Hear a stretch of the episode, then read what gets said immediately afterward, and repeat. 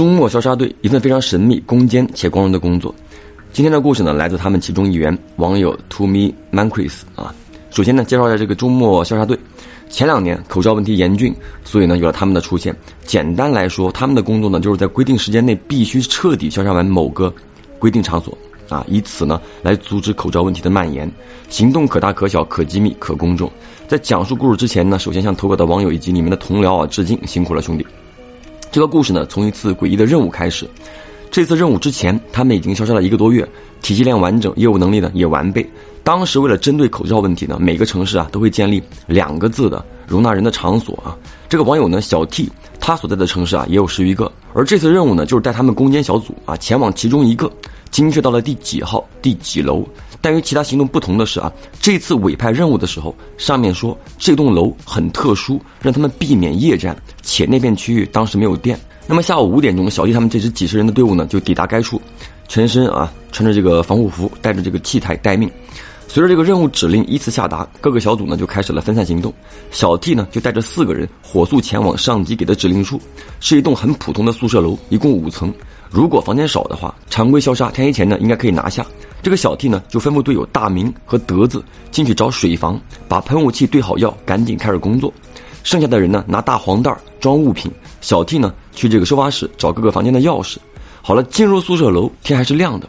需要消杀的房间呢也不多，应该是人员撤走的时候呢，把随身的物品啊一并带走销毁了。前四层干得很快，消杀、装袋、关窗、关门，一气呵成。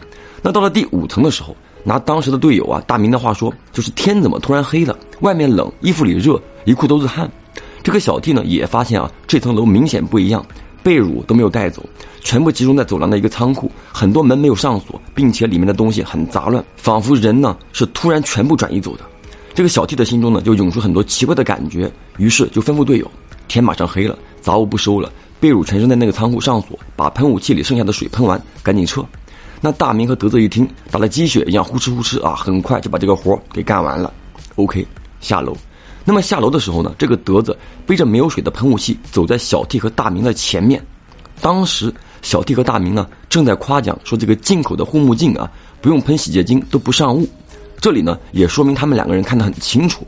OK，在下到还有几步到四楼的时候，小 T 和大明就看见前面的德子晃晃悠悠。然后突然后仰，整个人被掀翻在楼梯上，这个喷雾器呢就砸在地上，走廊就传来巨大的回声。其余四个人立马上前把他扶了起来。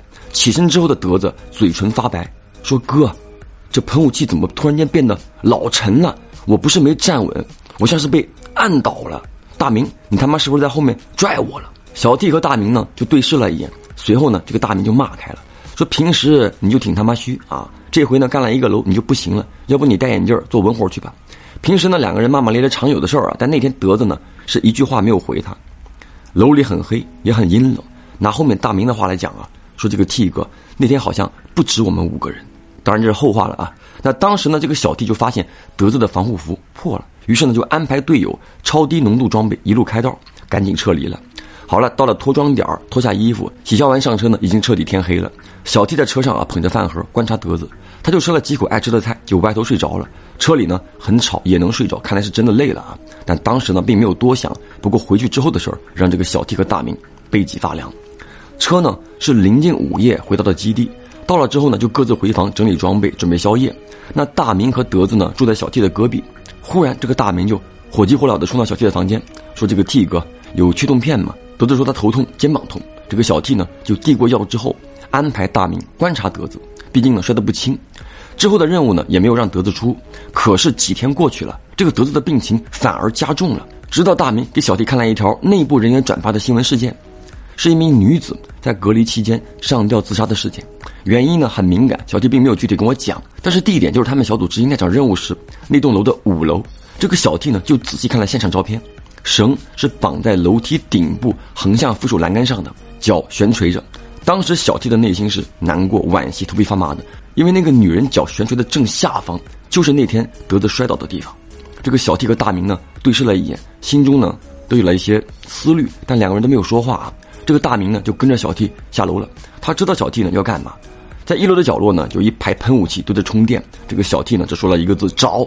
很快，两个人就翻找出了德子的那个喷雾器，因为配发的时候呢都是崭新的，只有德子背过的那个呢摔得掉了两块啊。两个人呢就把这个东西给砸掉之后，啊砸碎了，扔到门外的江里。神奇的是，这个德子第二天康复了，活蹦乱跳的，又跟这个大明啊闹起来了。大家呢可以理解成德子他累着了，感冒了，要有效了。但是小弟和大明的脑海中呢，时不时的会闪现一个场景，就是那个夜晚，那个特殊的任务，一个可怜却无法脱离那个地方的女人，看到脚下。跃动的蓝色喷雾器，他结结实实的踩在了上面。故事呢，到这里结束了啊！再次感谢那些我们看不到的，却为阻止口罩做出巨大贡献的人们啊！好了，我是老飘，下个故事见。